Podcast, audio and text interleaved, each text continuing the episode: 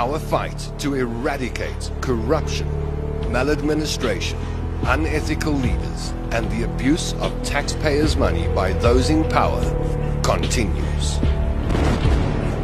It's fresh, it's fearless, and focused. The OUTA Hour, where your voice matters. Hello from me, Tom London, to you, wherever you find yourself in or outside of South Africa. Thank you for joining us on the OUTA Hour. I'm your host for the next hour. Hope you stick around for the full 60 minutes. There's lots of stuff to discuss tonight. This evening, Andrea Korf, Senior Legal Project Manager at OUTA, and Caroline Marks, the responsible member for environmental affairs at the Milnerton Ratepayers Association, will join us. We've been updating you on the Milnerton Lagoon pollution issue for some time, and we'll see what the latest news is this evening if you have friends or family in Cape Town and specifically in the Milnerton area, that side of Cape Town, get them to press the play button on this broadcast quickly because this matter affects them. Best of all, share the show. If you see the share button in front of you, hit that share button and hit the like button and help us get the show out to more and more people. And then we move on to energy. We move on to electricity. And uh, Chris Yelland, OUTA's energy consultant, will join us and chat about the Karpowerships submission to NERSA. Now, we've been chatting about Karpowerships. If you're unfamiliar with what a Karpowership is, I'm sure Chris will give us a brief introduction as we go into that segment of the show, but also talk about the non negotiable deadline for fin- uh, financial close uh, and the three Karpowership projects. That was the 31st of July 2021. What has happened to this deadline? And what is the latest news on the car Powership deal. Chris Yelland will bring us the details. And then it's off to, I like to call her Mrs. Energy. Liz McDade, OUTA's parliamentary advisor down in Cape Town, will chat to us about Gwede Mantashe's 100 megawatt deadline. What's all the fuss about? What did the president announce and why was it so important? And why is the minister saying one thing and the president saying another? And where does the, well, where do the facts lie? We'll be talking about that this evening. Now, this show doesn't work without you. It doesn't work without you pressing the play button. You've done that already. Uh, but it really needs your comments and your questions. So I open the comment section this evening for our traditional hellos and howsits, as we do on the show every week, but also for you to add commentary and engage with our guests and OUTA team members as the show rolls on. And do remember that I'll put as many questions that you put on the comment section uh, to our guests and contributors this evening. We start the show, as usual, by looking at who's here and who's on board. And if you are on board, say how's it. Tell us where you're from. If you've never watched the show before, we'd really like to hear from you and find out uh, what's going on in your neck of the woods. There's cold weather coming to South Africa over the next week or so, so I hope you're going to be wrapped up nice and warm for the weather.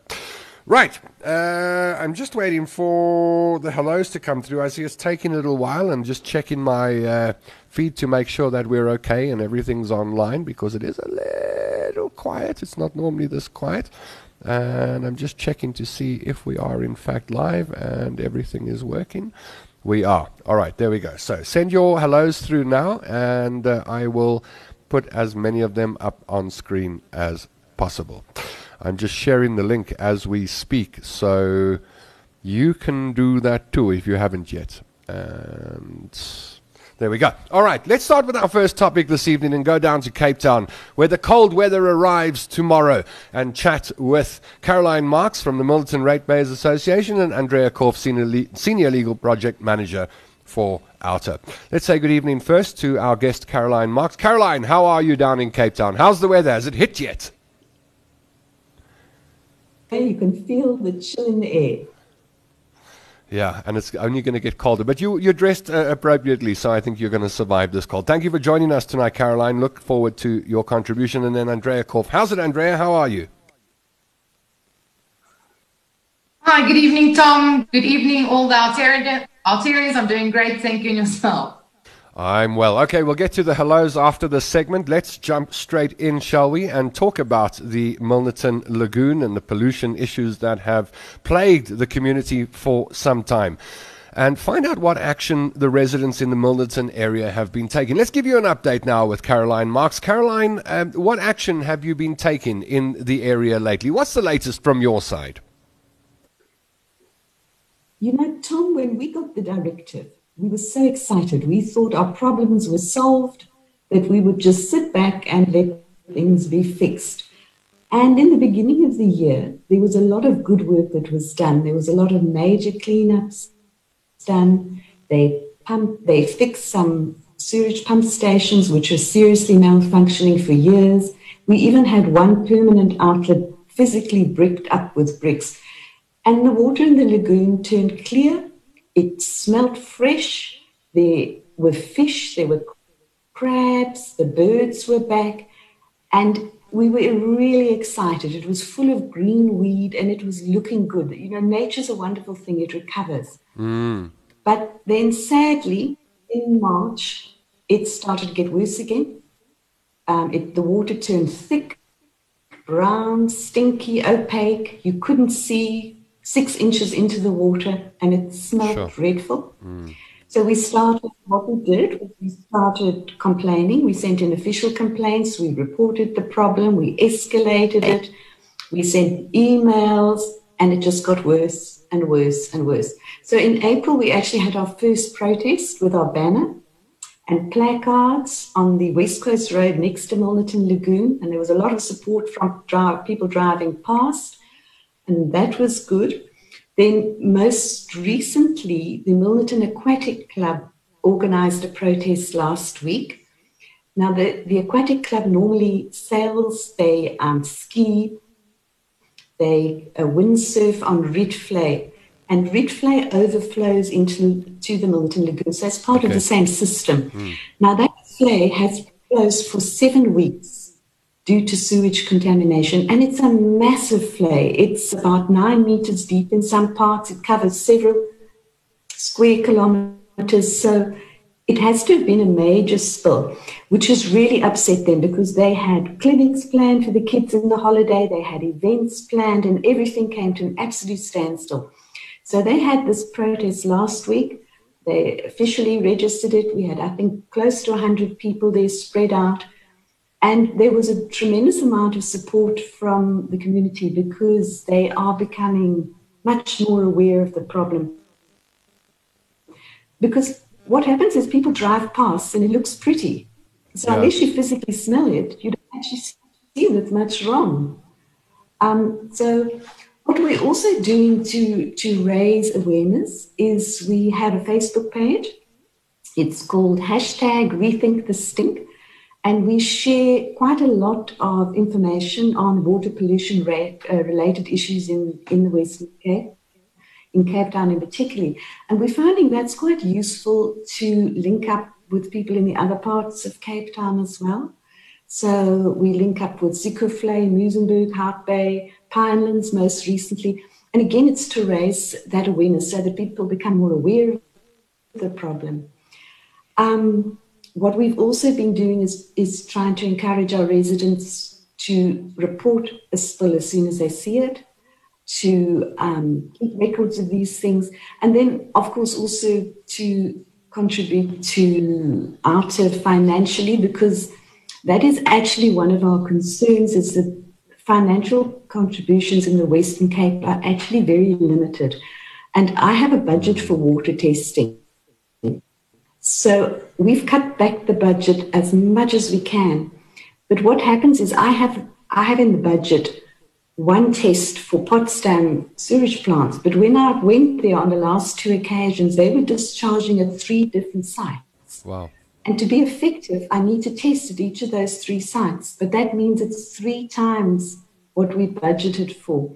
So we've really been trying to encourage people to financially contribute because I'm very thankful for having those water tests because without those, I cannot actually prove the problem. It's mm. like having your hands cut off if you don't have the hard evidence. So that's a, sort of a quick update on what sure. we're doing at the moment. The picture hasn't improved much. The lagoon is absolutely dead. It's the, the lagoon floor. There's not one blade of green weed anywhere. It's grey, brown. There's not a crab to be seen. There's not a fish to be seen. The birds come and have a look and fly away again. How sad. So at the moment, it's so sad and it's so disappointing because it really is a problem that can be fixed. Why have you decided that you need to, to push a little harder now? I mean, why have you taken these actions beyond the fundraising that you need to complete the extra testing you've spoken about? What's behind this extra push? I, I'm, I'm guessing you, are not, you're not satisfied. Tom, I think we're getting impatient. It's 18 months since the pre directive was issued. That's 18 months for the city to take action. And the fact that in July, some of the water test results in the Milnerton Lagoon were amongst the worst I've seen. Even the city's own results were, were appalling. So, what seems to be happening is there tick boxes that are being ticked. For instance, part of the directive will say, clean up this drain. And when I ask, they say, well, we're cleaning it up once a week, but I say it's not clean. So what you're doing, although you're ticking the tick box, it's not being effective. So there are a lot of these reoccurring problems that have mm. not been resolved at all. And that's why the lagoon is in the state that it's in. Well, the Milnerton Ratepayers Association is working with OUTA on this issue, and we cross to Pretoria now for Andrea Korf's introduction as well as her contribution. And, and, and Car- uh, Andrea, Caroline mentioned the directive. Just touch on that for us, please. What are the latest developments on the Milnerton project? And, and, and tell us about this directive that was issued, as well as your letters uh, dated the 23rd of July. What, what's the latest from OUTA's side? Right. Uh, thank you very much, Tom. Um, before I delve into that, uh, firstly, I think I just want to take this opportunity to say thank you for, for the individuals, for instance, like Caroline and the, the Milnerton Central Ratepayers and Residents Associations and other associations that have really come on board. I mean, um, at the end of the day, that is what OUTA strives towards is to, to enable communities to take back or to take action when government officials fail to take action. So, first of all, just want to say thank you for them. I mean, their assistance is invaluable, and we wouldn't have been able to get the directive in the first place without people like Caroline.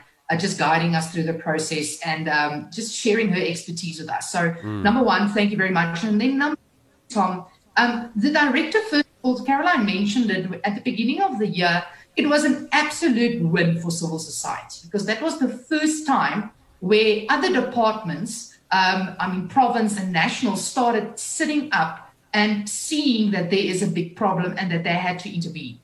So the directive was issued last year in September, and then the city of Cape Town subsequently took it on appeal.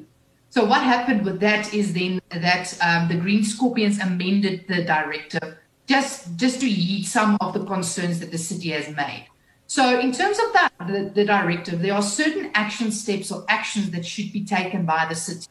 For instance, they have to upgrade Potsdam, they have to um, uh, convert sewer, sewer systems, they have to ensure that they take samples at places where they discharge, they have to give feedback to, to affected communities or interested parties, and so on and so forth. So the directive is great, but Caroline, just mentioned that that what we found now currently is that it feels like the city is literally just going through a tick box exercise, and unfortunately, um, the residents and the people in the area are getting frustrated because it looks like nothing has been done mm. and nothing is improving. To the contrary, it actually looks like worsening. So, um, in order just to apply that extra bit of pressure, what OUTA then decided to do in connection and association with other other the parties in the area, we decided to write a letter to the city. So a letter was a letter was written to the city on the 23rd of July, um, asking the city to provide us with concrete evidence and proof that they're actually adhering to what is stipulated in the directive itself. Okay. And then also subsequently we wrote site authorities, for instance, province and national, to ask them, but what are you doing to monitor the city's progress? We need to see action, we need to see change, and we need the city to be transparent about what they are doing. And if something's not working, change it. So that's basically what we have been doing is applying that pressure on the city to tell us now, are they actually compliant with the directive? And if not, why not? And um, are the oversight authorities actually exercising their oversight?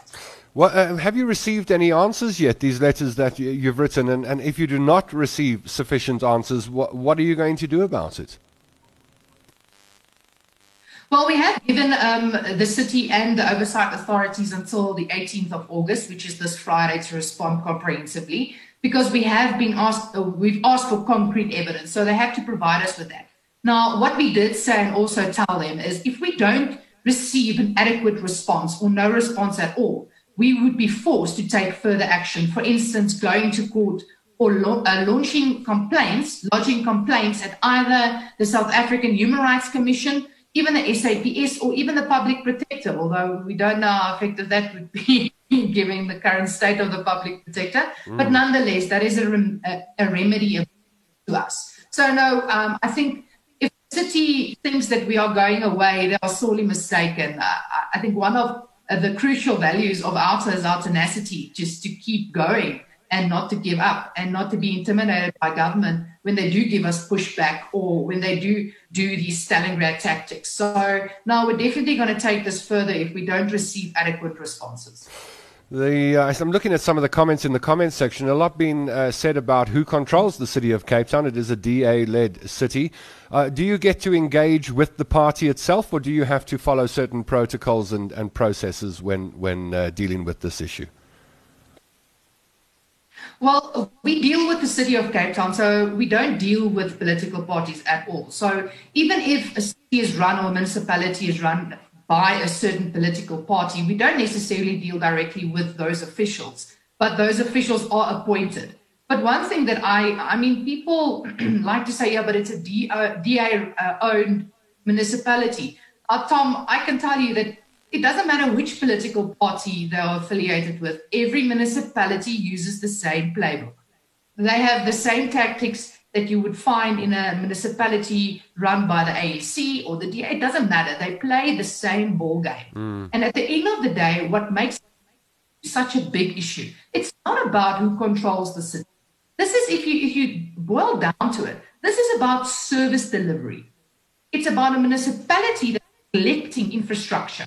It's about a municipality that's been neglecting what people are saying. It's a municipality that's not giving um, the correct cognizance or heed to environmental issues for future for future purposes. I mean, it's a service delivery issue, whether it's run by the DA or the ANC. Uh, I don't know. I think I need to still be convinced that the DA is better than the ANC or the mm. ANC is better than the EF. I, I don't know. In my mind, everybody plays from the same handbook. Got it. Caroline, uh, in the final minutes that we've got for the segment, uh, do you have a message for Cape Town residents and specifically residents in your area that uh, you'd like to put across? I would like to thank them for their support with this issue because I find I'm getting a lot of feedback. I can't be everywhere and the eyes on the ground all the time. So people send me photographs, they report things, they they share information with me, and that's really helpful. And they put pressure on. They send mails to the premier. We had how one of the things that we did was there was a collapsed sewer and sewage running in the streets in an area close to us, so it overflows into the stormwater okay. and, and into the lagoon. So we posted videos of that overflowing every week for six weeks until it finally got the premier's attention and he called he called an emergency meeting with the mayor. And because of that process, the emergency procurement was done and that got fixed much quicker. But that's because of the public pressure that was generated by all those mails, by yeah. those newspaper articles, by people phoning into the radio. So that support is, is, is being making such a huge difference. So I just want to thank the people who stepped up and done that and keep at it, I guess. Keep keep applying the pressure and keep supporting the Milnerton mm-hmm. Ratepayers Association. Right, we move on to an energy discussion in just a moment, but before we do, let's take a look and see who's on board. I believe our notification that the show is on live didn't go out tonight, so we're still waiting for a few people to join, but we've got enough on board to create a show. Hit that share button and that will solve the problem that Facebook has presented us with this evening. Let's see who's here, shall we? Uh, we've got OUTA on board, and OUTA says, "Good evening, active citizens. Looking for uh, to looking forward to an energy-packed show, and we will be discussing energy in just a moment." That's Samantha van Nispen. Type in that message. Samantha van Nispen, the head of marketing at Comms at OUTA, is in the room this evening. And then Andrea Korf, you've seen her on the screen. She's inside the comment section. If you'd like to engage with her in the comment section, you're more than welcome to. You can ask your questions and make your comments down below this video. Claire Feldman says, Evening OUTA Team Excellence. Hello, Claire. Thank you for joining us. Good to have you on board. Familiar names tonight. Judy van Gilswijk says, Good evening, all. Uh, Anne Law Bramley says, Good evening, OUTA. Hello, Anne. Nice to have you with us. Fernando Lopez says, Hi from Algarve. Don't make me jealous, Fernando. However, Fernando will be back in two months. Uh, Scott MacDonald says, Greetings from London. Chelmsford in the UK. Hello, London from Johannesburg. Nice to see you on board. Anne Mountford says, Good evening, Tom and Arthur. Thank you, Anne. Nice to see you with us. Jeff P. Scott says, Good evening, OUTA team, on the somewhat chilly evening. There's more to come. I expect to get heated during the evening, and yes, you may. Uh, who else have we got? Michael John Billsbury from Kabega with Sue Truebody from Rivonia. Hello to the two of you, and thank you for joining us. Kirk Gemmell says maintenance is not an agenda in Africa. Just look around. Why? Alex Elshope says, Sorry, I was a bit late. I'm here, OUTA. Thank you, Alex. Nice of you to join us this evening. Johan Elof says, Take over your own municipal management. Surely by now we're aware that the ANC can't. Oh, I'm not going to read the rest of that because I'll get into trouble with Mark Zuckerberg. Tony Clark uh, is on board. Claire Feldman, I've already said hello to. Ian Paulson, we say hello to this evening. Good evening, Tom and the OUTA team. And we'll do one or two more. Diane LaRue says, Good evening, everyone. Late again. I must really reset my notification. And Peter Welsh says, Thank you for all you do, Caroline Marks and OUTA, the organization Undoing Tax Abuse. There are more messages. We'll try and get through them, the hellos, as we go through the show. But remember, you can interact with our guests tonight and our team members in the comment section down below. Now, let's move on to the Karpowership deal.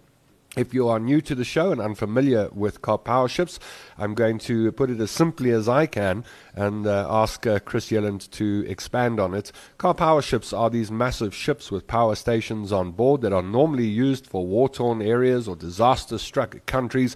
They pull into the harbors and they plug into the electricity system and they produce electricity. There have been questions raised about a number of issues around the contracts or the proposed contracts. One is the price, and the other is the period of the contract. I think, if I remember correctly, it was a 30 year deal that was proposed, which seems exceptionally long for emergency power. Uh, and to discuss this and the non negotiable deadline, because there was a deadline for financial closure, uh, and the three Karpowership projects, uh, this deadline was for the 31st of July 2021. It's, it's passed. So, what's happened? To update us on this, OUTA's energy consultant, Chris Yelland, joins us. Hi, Chris. What can you tell us? Hi there, Tom. Uh, nice to be here, and uh, good evening to all the listeners and the watchers. Um, yeah, just to correct one small thing that you mentioned, uh, these uh, power ships are planned to be contracted for 20 years, not 30 okay. years. Still an extremely long time. Uh, and nothing like the um, uh, shorter periods that would be typical for an emergency situation. These car- these power ships do have a place in the mix, um, and they are typically used in war zones, uh, in areas where there may have been an earthquake or a natural disaster. And it's used to really provide emergency power to a coastal city, uh, but not to power the national grid like South Africa. Uh, they are just too expensive. They are dirty. They, they cause pollution, uh, air pollution, uh, water pollution, noise pollution and um, and, and really they they are supposed to be temporary, certainly not a 20 year uh, solution at all. Uh, so the question now is where are we now with these power ships? Yeah, and uh, and and you you mentioned that. Uh, a deadline of the 31st of March, and just to contextualize that, when the minister announced the successful bidders of this uh, so-called emergency risk mitigation IPP program, uh, two thirds of the bidders, of, of, the power of the winning bidders, uh, was to come from Karpowership in three different projects. About 1,200 megawatts out of the total of 2,000 megawatts. And, um, and, and so it forms a massive part of this emergency procurement. And the minister announced a deadline of the 31st of, uh, of July in order for these projects to reach financial closure. Now, what financial closure means is that's the time when the banks say, yeah, all okay, we will now extend the money to develop these projects. Uh, so it's really to do with the financing of these projects. And before the banks will extend the finance, all your ducks have to be in a row, as it were. You have to have environmental authorization. You have to have port authorities. Uh, you have to have pipeline authorities if there are uh, transporting of gas involved. Uh, you have to have a power purchase agreement with Eskom, or at least an agreement by Eskom that will it will enter into a power purchase agreement with these IPPs.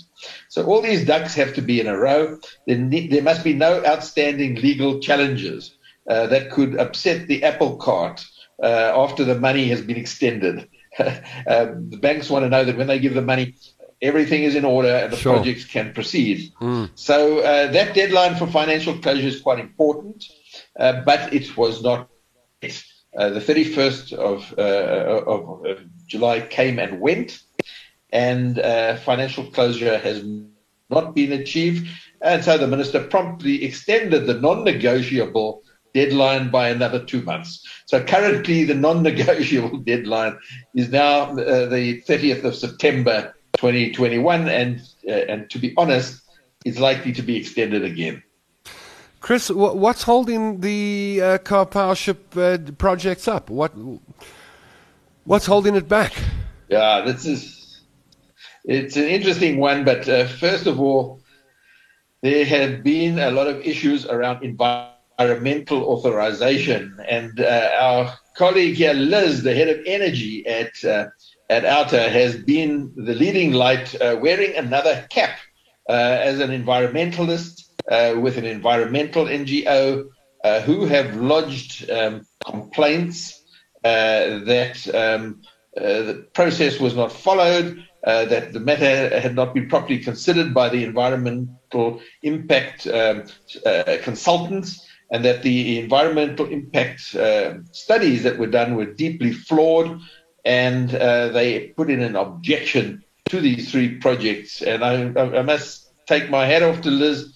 She's an environmental warrior. She has uh, blocked these projects, at least for the time being, in the sense that the uh, Department of Forestry, Fisheries and Environment agreed that uh, these uh, applications by Karpowership for environmental author- authorization were flawed and set aside and denied. Um, and so uh, the situation as it stands at the moment is that uh, is conducting an internal appeal against the uh, decision of the Department of Forestry, Fisheries and Environment, which has still got to be heard. We don't know exactly when it's going to be. Uh, but uh, my reading of the situation, and Liz, please correct me if I'm wrong, but um, my reading is if Karpowership's appeal is successful, I think the environmental uh, organizations are going to take this matter on review in the courts. On the other hand, if uh, the, the, environmentalists are successful and uh, and, and this uh, denial is upheld by the uh, by, by, by the, uh, the DFFE in, in the internal appeal, I believe Karpowership will take the matter on appeal in the courts. Uh, but one way or another, this is far from over. And we, I think we're going to see this play out in the courts. It could mm. take months, if not a year or two. Uh, but in the meantime, financial closure of these projects will not take place because it can only happen. Financial closure will only happen when the banks are satisfied that there are no uh, litigation outstanding uh, that could upset the apple cart um, so I, I think uh, for the time being, um, you know, the, the, the, these projects may not happen. Let's talk about uh, public hearings, Chris. How, you know, how does NERSA proceed with public hearings for license applications while one, the environmental authorization has been declined, and two, there are no port authorities in place, and three, the Eskom board has not agreed to power purchase agreements, and and four, while there is a legal challenge taking place, how do you how do you hold public hearings? it's mind-boggling. You, you, know, I just don't know. And uh, uh, is going to be submitting, um, uh, you know, comments and argument at the public hearings, which are going to be taking place next week on Thursday, opposing the application uh, uh, by Karpowership for licenses. But uh, to, to, to, try and understand how can this be happening, I, I think perhaps one must look at the deadline, the so-called non-negotiable deadline mm. set by Minister Mantashe was the end of July. so they expected financial closure to have been achieved by the end of July. And in such a case, you know, holding public hearings on the 19th of August would probably have been about right. You know, now's the time to, to hold, because you, you do have to get a license for these projects. So but the thing that has really put the cat amongst the pigeons is financial closure has not been achieved. None of the ducks are in a row. And Yet the public hearings, are, you know, for for Karpowership's license applications, together with the other bidders as well, uh, is going ahead um, uh, on the 19th of, of August. We're going to be opposing it. We think it's irrational and completely out of line uh, to hold, um, to even consider applications by Powership when the applications are clearly incomplete. NERSA's own processes require that you have to have all your, doc- your documents in place when you submit an application. And if you submit an incomplete application with missing documents, you don't have environmental authorization, you don't have power purchase agreements, uh, you don't have pipeline agreements, you don't have port agreements. They should just reject the applications and send them back to the applicant and say, incomplete application, try again when you've got your papers in sure. line. So we're going to oppose it on many, many of these grounds, uh, and we'll see how it plays out. Well, let's talk about Parliament for a moment and their role in this and their oversight responsibilities. And uh, there's talk of a parliamentary inquiry into the Karpowership projects. What's, what's this about? You know, um, I think there was, uh, uh, you know, a request uh, that that that uh, the Parliamentary Oversight Committee should uh, investigate this matter of Karpowership. And all that Parliament did was they called the department in to explain a few things. Uh, they didn't hear both sides of the story, and they, they really didn't want to hear this matter at all. Uh, so after hearing what the, the, department had to say, they said, oh, well, that's fine, all good. Uh, but now there's a lot of other things arising, like these environmental uh, authorizations. Uh, like the uh, court case that has been uh, uh instituted by a company called DNG Energy, who was alleging corruption uh, and and conflict of interest and procedural irregularities in the whole tender process. and this was supposed to have gone to court already, you know, in July, but has been postponed as usual, and is now only going to be heard in the middle of September. so now the Parliament's legal advisors were consulted by, by, by Parliament to say, do they have the right to hold an investigation into this matter?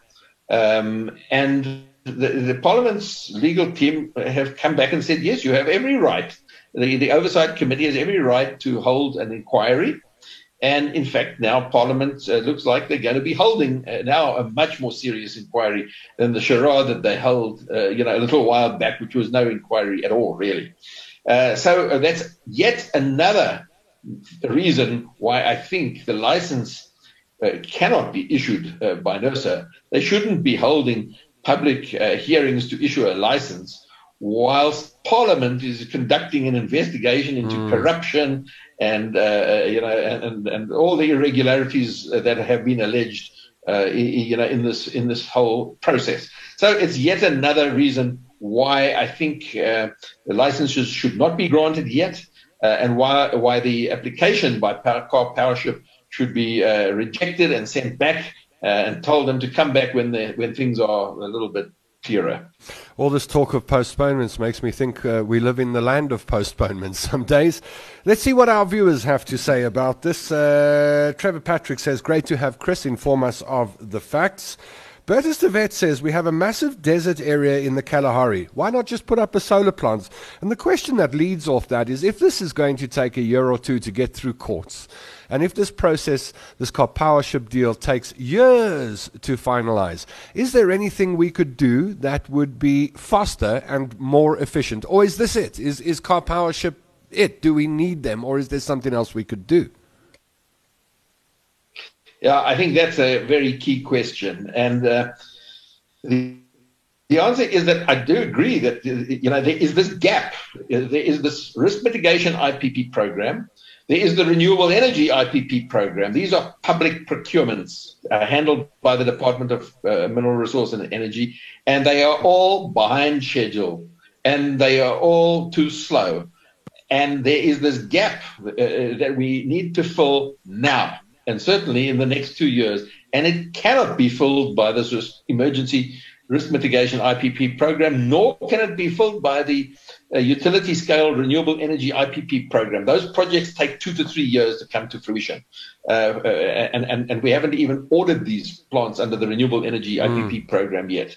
Uh, so uh, those things are, are two to three years uh, away at the earliest. The question we got to think now is what is plan B? Because plan A has a gap.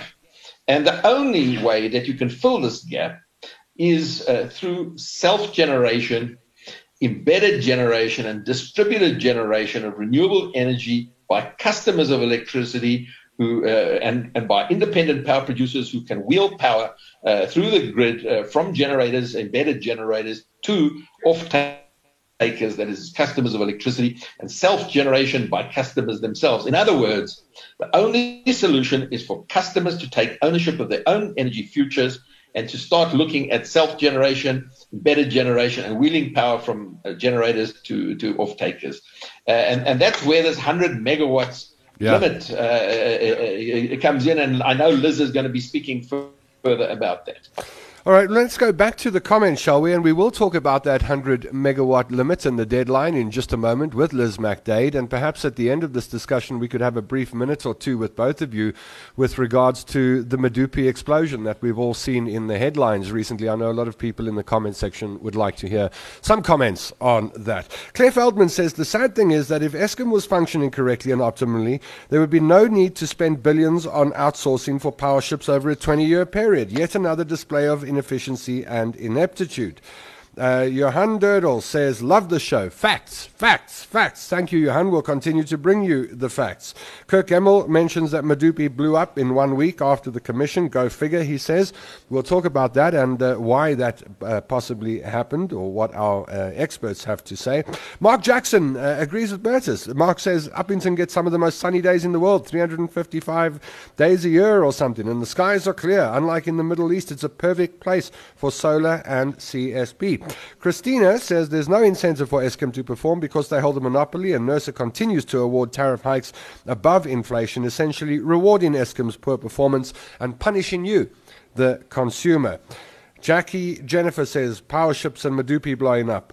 What really is happening? And then Claire says, I believe that public scrutiny and questioning is the only way to halt this vanity project. We'll take one or two more before we uh, move on to our next topic, but we'll go with Alex Elshov's con- um, comment. Power ships are a temporary stopgap solution. It makes no sense for a 20 year contract. We've discussed this before and agree with you. Does not make sense to sign a contract for two decades. Uh, Johan says parliamentary oversight in a state of disaster where parliament has no power. A whole lot of comments in the comment section tonight, and keep them coming in. We'll put as many as we can to our contributors. Well, Chris mentioned Liz McDade, uh, OUTA's parliamentary advisor. We like to think of her as Mrs. Energy. And we want to talk about this self generated power and Minister Gwede Mantashe. But remember, uh, uh, just a couple of months back, it was a 10 megawatt deadline. It was increased to 100 megawatts. There seemed to be some fuss. So I want to ask Liz, first of all, what's all this fuss about? Why did the president announce and why was it important? Why did the president get involved in this, Liz? So, you know, I bringing. I just wanted to go back to what Chris was saying about sure. the Plan B, and and um, if you remember, I suddenly remembered. I think it's uh, was it a year ago or was it not even a year ago? COVID makes time go into tunnel vision, but but there was a moment when uh, Gwede Mantashe and Pravin Gordhan were squaring off about energy supply. The lights were going out, and the president had to fly back from wherever he was to solve the problem. Well, I don't quite know to, to, to knock people's heads together or uh, shout. And I think if we look at this pattern, what we've seen is renewable energy, which is, as I think everyone is saying, is the most affordable, the quickest to get up and running, and we have all the resources, is consistently delayed. So we we I mean there are experts who say that we wouldn't even have this load shedding if the renewable energy contracts had been signed the the years before when they were supposed to but they got delayed. Now we're ending up with a gap. Now suddenly we have this weird idea of mooring foreign ships to f- fix this gap that suddenly extends to 20 years. So I think, quite frankly, the president's probably getting a bit frustrated. Um, the minister himself announced in February 2020 that, he would gazette the idea that self generation wouldn't need a license. In other words, cutting the red tape so that you could generate up to a megawatt. And that then you could, you could, um, you know, schools, if you think schools, businesses, companies can now generate a little bit of power. But we're still in a hole. We need the plan B. And Minister Mantashe took until April 2021 to gazette what he had promised in February 2020.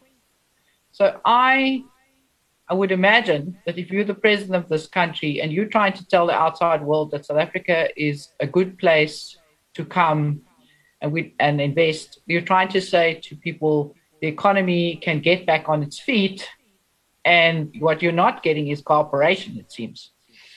So the president's uh, advice um, which presumably must not be the same advisors as the Department of Mineral Energy, um, thought that the one of the ways of a plan B is to raise this cap on self generation, which means that those who can, like businesses, can actually relieve the pressure on the grid, take some power off, and in that way, we don't have to run those expensive diesel plants Mm. And we give Eskom time to do the maintenance. Doesn't help if Medupi blows up, but but uh, theoretically there's some gap, there's some space, and so um, the president made an announcement and said that in 60 days that schedule would be amended. Um, and I don't know if you remember, there was a few jokes going around with uh, some arm twisting that had happened with the Minister of Mineral Energy. So now we the deadline was the 10th of August.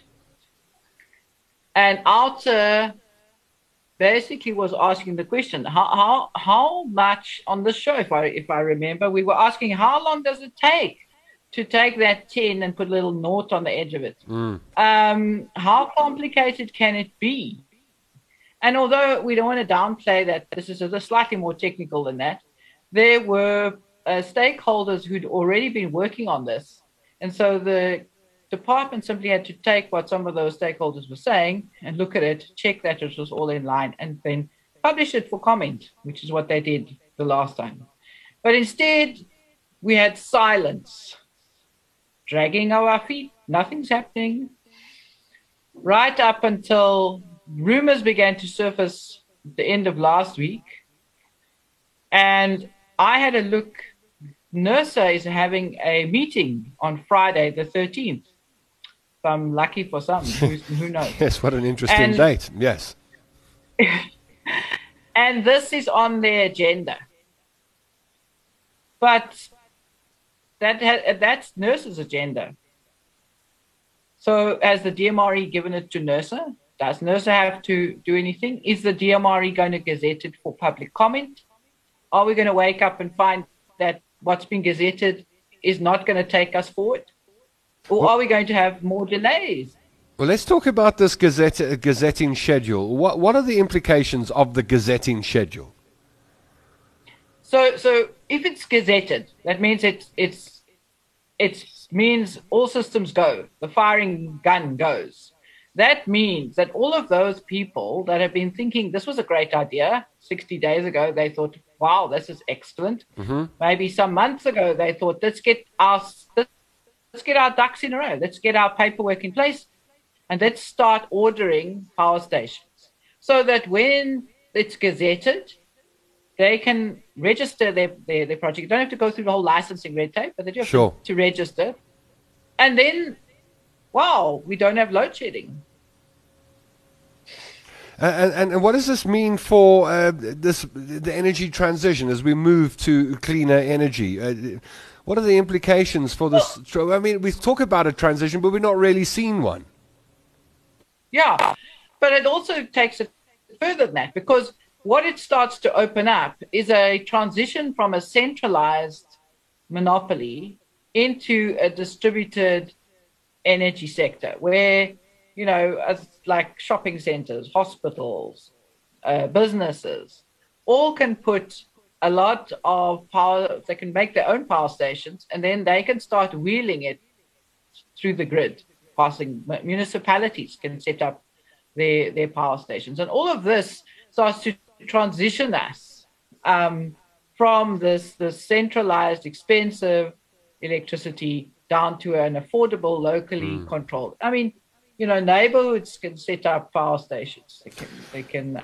Um, what does a what does a what does society. what does a 100 megawatt power station look like? Gee, actually, I'm I'm not sure. Chris is the one who no, can tell us. Let's ask, let's ask Chris. What, how big would that? What does it look like? I mean, yeah. if we have a hospital and we want to put, generate power, what kind of power station is that? Look, uh, the, the thing about 100 megawatts is it's not small. Uh, 100 megawatts is not something you can fit on a rooftop. It's not even something that you can probably fit on your premises in Johannesburg. It's something that's going to be have to be mounted in the countryside and the power that is generated from that power plant, whether it's a wind plant or a solar PV plant or a battery storage plant, would then be wheeled through the existing grid infrastructure to the customer. So you have an independent power producer, you have an off taker, and the grid is just used as a transport mechanism to transport that electricity from the point of generation to the point of consumption. What I'm really just trying to say is that 100 megawatts is not something you can put on your rooftop or on your premises. It'll have to be mounted generally separate from your premises. Um, but there are smaller plants that you, you can put on your rooftop, uh, okay. uh, like uh, you know an 800 kilowatt plant could be could be done. Over to you, Liz. Yeah, no, but I think this is the the exciting thing is it starts the the revolution of where people can generate and, as Chris is saying, wheel it through so, so I can sit in Cape Town and I can buy my electricity from, from your rooftop, Tom, because wow. you've got now a little power station. I actually do have on my rooftop. Pay, yes. and and that way we we enable a we we can all support each other because yeah. it's not likely that everybody's power stations are going to collapse at the same time. But but again, uh, this is not uh, part of tonight's show, but it's important to know that we are looking towards Eskom dividing itself into different entities. And one of those entities is to have all the wires under one uh, institution. Mm. And for that, we need some legislation. And guess who's in charge of putting forward that legislation? and guess whether it will be on time? Uh, well, I'm, I'm, all out of guesses tonight. I'll just go with the minister. Uh, the question that I'm burning to ask, and I'm sure it's in the comment section, Chris, is if we're going to be putting these plants outside of uh, major metropolitan areas and the space for PV plants and stuff, uh, and then bringing it in via Eskom's transmission system. And Liz has already alluded to this story that we need to split Eskom into various divisions and have them operating efficiently. Uh, what are the chances that the electricity will actually get through from the plants out in the Milliefield in Parys somewhere to, to a shopping centre or hospital in Johannesburg or a suburb? Is that system yeah, well, reliable? Let me say that there are three parts to Eskom uh, generation, transmission, and distribution. Uh, uh, two of those uh, businesses are, are, are, what I call dogs. Um, generation is a lousy business because they're old power plants, coal fired, performing poorly, etc. Uh, and they also use an enormous amount of capital. The other dog business is distribution because a lot of the municipalities are in very poor shape, and municipalities form something like uh, 50% of Eskom sales uh, and, and, and so it's very hard to collect the money from these people, mm. from the municipalities, mm. the ones that are in financial trouble. But the good part of Eskom business, the one that doesn't use too much capital, the one that is technically performing pretty well, is transmission, the grid. And in my, my opinion, the future Eskom is to be the grid company. And the, the future generation sector will be a diversified generation sector uh, comprising, uh, you know, large generators, former Eskom generators, public-private partnerships, uh, generators, municipal generators, and hundreds and hundreds of IPPs, and literally thousands of small-scale uh, embedded generators. So that, that's a, a world that is going to change radically. The distribution sector, God alone knows what we're going to do with that because it is it is pretty much uh, a mess at the moment. Has to be looked at, but Eskom, I think, should become the grid company. It is a natural monopoly. It is at the moment state owned, and I'm sure it will stay that way. Uh, and that Eskom's role would be should be to facilitate transactions between the generation sector, hundreds and you know maybe thousands of different generators, and the customers, uh, so that uh, the grid actually is what it should be a transport mechanism independent of the generators. At the moment, yeah. generation is mixed with transmission, and it's it, there's lots of conflicts of interest. The transmission company needs to be independent to allow equal access to the grid. And also, you can have a system which they have in other countries, where you, as a householder or small business, you choose your supplier. Indeed. And you don't, so you don't buy from the grid. You buy from the solar plant or the wind plant, wherever you want your energy. You buy it from them. It's such an interesting it discussion. Via the wired. It's a fascinating discussion because when we sit down and we talk in 10 minutes, I can see the path. I can see the light at the end of the tunnel. I can see how if you glue this thing together properly and everything is working efficiently and properly, we can solve our energy problems uh, in a much shorter space of time than, than we imagine at the moment. And everything is in place to do it, and, and the, the willingness is there from private enterprise to get involved in this process.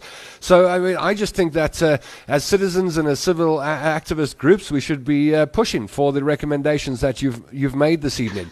Now, I'd like to get to a couple of comments in the comment section, but uh, there were a lot of comments this evening about the Medupi power station uh, being signed off just a week or so ago, and then a few days back, we heard there was uh, uh, one huge explosion that was heard from up to 60 kilometers away and saw some devastating pictures of, I don't know, blown up pipes and tanks and things. I'm not an expert. Who can tell us what happened there? Chris or Liz? Whoever, whoever talks first. Uh, Chris, Chris, can tell us what blew up.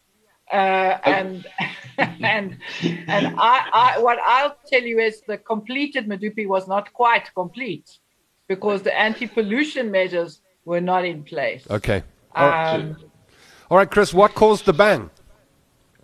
Okay, just to give you a quick rundown, uh, you know, on the technicalities and trying to put it in, uh, you know, in a clear way. Uh, Eskom, we're going to do some work on unit number four. This unit actually is not brand new. Well, it's been, let's say it was, it's been operating for about a year in, in commercial service, uh, and they needed to shut it down to do some work on it. So they, they did shut it down and then they wanted to open up the generator. Now, before you can open up a generator, there's some things that you've got to sort out because inside the generator is hydrogen gas, which is used as a coolant. Uh, now, hydrogen gas on its own is not combustible, but mixed with air, it forms an explosive mix. So before you open up the generator and expose all this hydrogen to the air, uh, you, you first have to what they call purge the hydrogen out of the generator. And you do this by pumping in an inert gas, carbon dioxide, into the generator to displace the hydrogen. Okay. Once that is done, you then uh, purge the carbon dioxide by pumping in air into the generator, which then displaces the carbon dioxide. The whole purpose of this is to avoid air and hydrogen mixing together. Sure. Because if it happens and it ignites, you've got like a bomb. And in fact, that's exactly what happened. They started pumping in the air before the hydrogen was purged. They had this explosive mix of hydrogen and oxygen inside the generator, which ignited like a bomb. And the, the generator itself, a, an 800 megawatt generator, is has been destroyed. It cannot be repaired. It has to be replaced. It's going to take at least a year. If they're going to take another unit, another generator from Kusile, Kusile Unit 6, transport it to Medupi, put it in, etc., etc., get it working, and then in the meantime, order another unit for uh, for number six at at, at Kusile, it's going to take at least a year to sort out Medupi and longer to sort out Kusile, But Unit 6 is not ready at Kusile, so they've got a bit of time there. So that's where we are at the moment. Uh, they're busy assessing the damage. That's the, the, the problem was that there was mixture of hydrogen and air in the generator, which ignited and blew the thing to smithereens. And, and then, Chris, what you know, you're talking about buying another generator. What's the what's the cost associated with purchasing a, another generator and bringing it into the country? Look, I, I, don't know exactly how much it costs, but it's measured in billions. Okay, uh, it, this is not something that's sitting on the shelf. This is not something that is made on a production line. This is not a 600 megawatt generator with China produces one a week. These are bespoke, custom designed generators designed specifically for Eskom for this application, and, and it's made in France, and it takes a long time because they're not made on a production line. So that is wow. the problem when engineers mm. get get out of hand and they want to be the biggest and the best in the world, and instead of taking standard products, it may not be the state of the art, may not be quite as efficient, but it's big. Engineers like big things you know, to be the best. It's like hubris. And, uh, uh, so sometimes you've got to calm engineers down and tell them, no, no, no. Let's My not goodness. be the biggest and the best. Let's just do this economically and quickly. Yeah, as you, as you. I have a uh, question. Yes, go ahead, Liz. I I wanted to to because what struck me was okay, uh, slight human error here. Um, but why did it need fixing or why was there work needed when it would only been going for a year? Because it seemed like a fairly major sort of uh, investigation that was on that was happening or that was needed. Um, so that to me raised question marks. And then the other issue is isn't this time for the plan c where you basically go okay well really on what basis when we've blown up one generator do we want to go and put bad money good money after bad. Why don't yeah. we rather use that money? Yeah, I just keep I just keep thinking one step yeah. forward, two steps back in, in this situation. Yeah. And as Chris spoke about uh, the unit coming from France and being a bespoke unit, and in the same sentence measured, mentioned these 600 megawatt units that China produce one a week. the the small business brain in me says, well, why don't we just buy uh, generators from China and pop them up all over South Africa. Surely that could be uh, uh, viable. But then what do I know? I'm just uh, an average Joe Schmo. But I, you know, we buy our clothes from China, we buy our cars from China, we buy everything from China. Why aren't we buying our generators from China?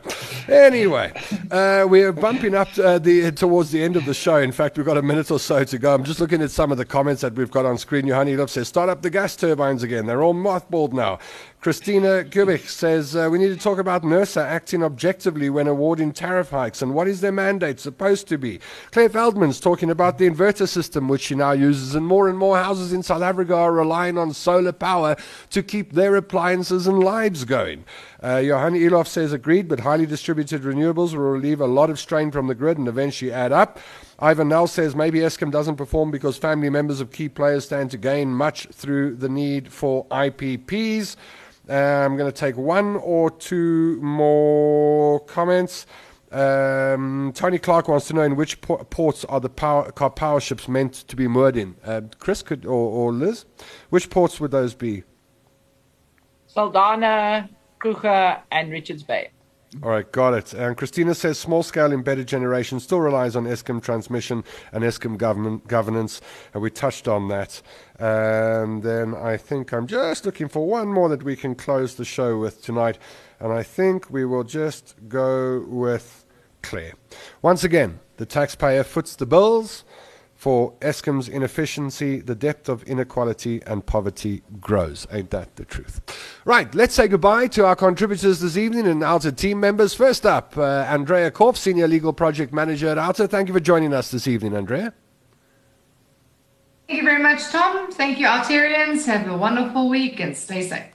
And then, uh, needing to wrap up warmly in Cape Town for the next couple of days, Caroline Marks, the responsible member for environmental affairs at the Milnerton Ratepayers Association. Thank you, Caroline. Stay warm. Thank you, Tom, for the invitation. And I have to tell you, when you go into the meeting with the whole OUTA team behind you, it is a complete pleasure. You get a different level of respect. So I just have to say once again, thank you. It's really much appreciated. Good, good. And may you continue pushing until the Milnerton Lagoon is pollution free and those, uh, those underwater plants are green and not grey as you describe them, the seaweed, etc., etc., and the kelp. Okay, and then we've just had them on the screen, uh, our two energy experts. Chris Yelland, thanks for joining us, Chris. Thanks, Tom, and good night to everybody, and may the energy be with you. I like that. You're going to have to beat him now, uh, Liz. Uh, your part in shot, please. Yeah, no, I can't beat that. It's just, you know, we we all need that good, strong energy to keep us renewed and focused on the work ahead. So that's my parting shot. And stay warm and stay safe. I would like to thank our guests and our team members on board tonight for a show full of facts and information. If you didn't know about Karpowership deals, if you didn't know about self generated energy and the problem in the Milnerton Lagoon over the last 60 minutes or so, we hope that we have given you the facts. Well, it's goodbye from me for the next seven days. Back with you again next Wednesday at 7 p.m. Remember, the show goes out live at 7 p.m. on Wednesdays, but you can watch at your leisure at any time. And you can go back and watch other OUTA Hour shows. They're all on the OUTA page. Hit the videos tab and go look. And if you haven't been to the OUTA website, it's worth visiting outa.co.za. Go meet the team and find out what OUTA is up to. Find out which projects they're involved in and the status reports so that you, as a South African citizen, can empower yourself with information. And if you haven't pressed the join now button. Hit that join now button and join OUTA. Well, I last week I blessed you, so I'm going to wish and bless you again. I bless you. I wish you money. Because that's what a lot of us need at the moment. Everyone I speak to say, hey, Tom, there's no money around. Okay, um, we wish it. There we go. In the next seven days, I wish you money. I wish you good health. I wish you lots of love and joy. Most of all, I wish that you join us again next Wednesday, 7 p.m. It's a date. Don't be late. I miss you already. Our fight to eradicate corruption, maladministration, unethical leaders, and the abuse of taxpayers' money by those in power continues. It's fresh, it's fearless, and focused. The OUTA Hour, where your voice matters.